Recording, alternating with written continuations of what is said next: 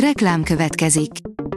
A műsort a Vodafone Podcast Pioneers sokszínű tartalmakat népszerűsítő programja támogatta, ami azért jó, mert ezzel hozzájárulnak ahhoz, hogy a felelős üzleti magatartásról szóló gondolatok, példák minél többekhez eljussanak.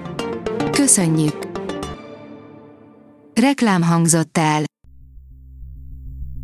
Szórakoztató és érdekes lapszemlénkkel jelentkezünk. Alíz vagyok, a hírstart robot hangja. Ma március 22-e, Beáta és Izolda névnapja van. A Márka Monitor írja, válik Peller Anna és Lukács Miklós. Peller Anna és Lukács Miklós a közös Facebook oldalukon jelentették be, hogy 14 év házasság után elválnak. Korábban szerepeltek a nyerő párosban, amit megnyertek.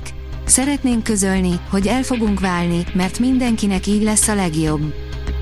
A Librarius teszi fel a kérdést, Kovács Kati, visszakérdeztem, hogy biztos engem keresel. Kovács Kati, a magyar könnyűzene történetének kiemelkedő énekese, valamint Balázs János zongoraművész együtt lép színpadra. A MAFA oldalon olvasható, hogy Keanu Reeves, egyszer elkövettem azt a hibát, hogy megvágtam egy úriember fejét. A John Wick negyedik felvonás az egész franchise leghosszabb epizódja a maga 169 perces játékidejével. Ez rengeteg akciót jelent, rengeteg lövöldözést és még több pusztakezes vagy fegyveres közelharcot. Mindezt a legapróbb részletig tökéletesre csiszolt koreográfiával, ami egyszerre látványos, hihetetlen és brutálisan kegyetlen. Még a premier dátuma sincs meg, de a királyi családot már is felzaklatta a korona új évada, írja a Hamu és Gyémánt. Egyes források szerint a Netflix sikersorozata a korona felzaklatja Harry herceget és a királyi családot, mivel olyan képek jelentek meg a forgatásról, amelyeken Diana hercegné balesetét ábrázolják. A Blick írja, Nagy Feróval, Sziámival, Frerejsz Károlyjal és Ákossal alakult meg a Petőfi Zenei Tanács. Megalakult Petőfi Zenei Tanács, amelynek célja, hogy a tanács tagjai szakértelmükkel és meglátásaikkal elősegítsék a Petőfi Rádió, a Petőfi TV, a hajógyár és a magyar popkulturális értéktár minőségelvű megerősítését, ezáltal a magyar popkultúra jobbátételét, jelentette be a Petőfi Kulturális Ügynökség. A tudás.hu oldalon olvasható, hogy különleges darabokkal várja a színház kedvelőket a Tatabányai Fesztivál. A határon túli és a vidéki társulatok monodráma és stúdiószínházi darabjaiból válogatott előadásokat láthat a közönség csütörtöktől vasárnapig a Tatabányai Jászai Mari Színház, Népház Most Fest program sorozatában, tájékoztattak a szervezők. A színház 9. alkalommal szervezi meg a programot. Azt tette a pantomimért, amit Casals Cellóért, száz éve született Marcel Marceau, írja a Papagenó.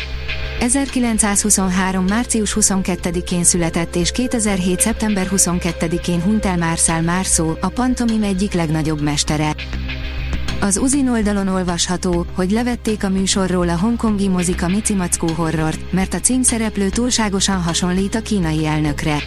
A kisköltségvetésű Mici Mackó horror ezen a héten került volna a mozikba Hongkongban, ám a film hirtelen lekerült a műsorról.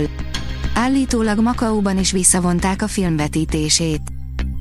A kultúra.hu oldalon olvasható, hogy mozgó emlékművek, Petőfi a magyar filmben. A film mindig is szerette Petőfit, mert a mozi mindig is szerette a hősöket. Mind költészetéhez, mind legendákkal övezett alakjához gyakran fordultak a rendezők.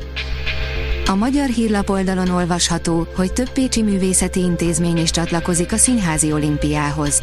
A Bóbita Báb Múzeuma a tradicionális kínai és tajvani kesztyűsbábokra épülő tárlatot is rendez az olimpia ideje alatt.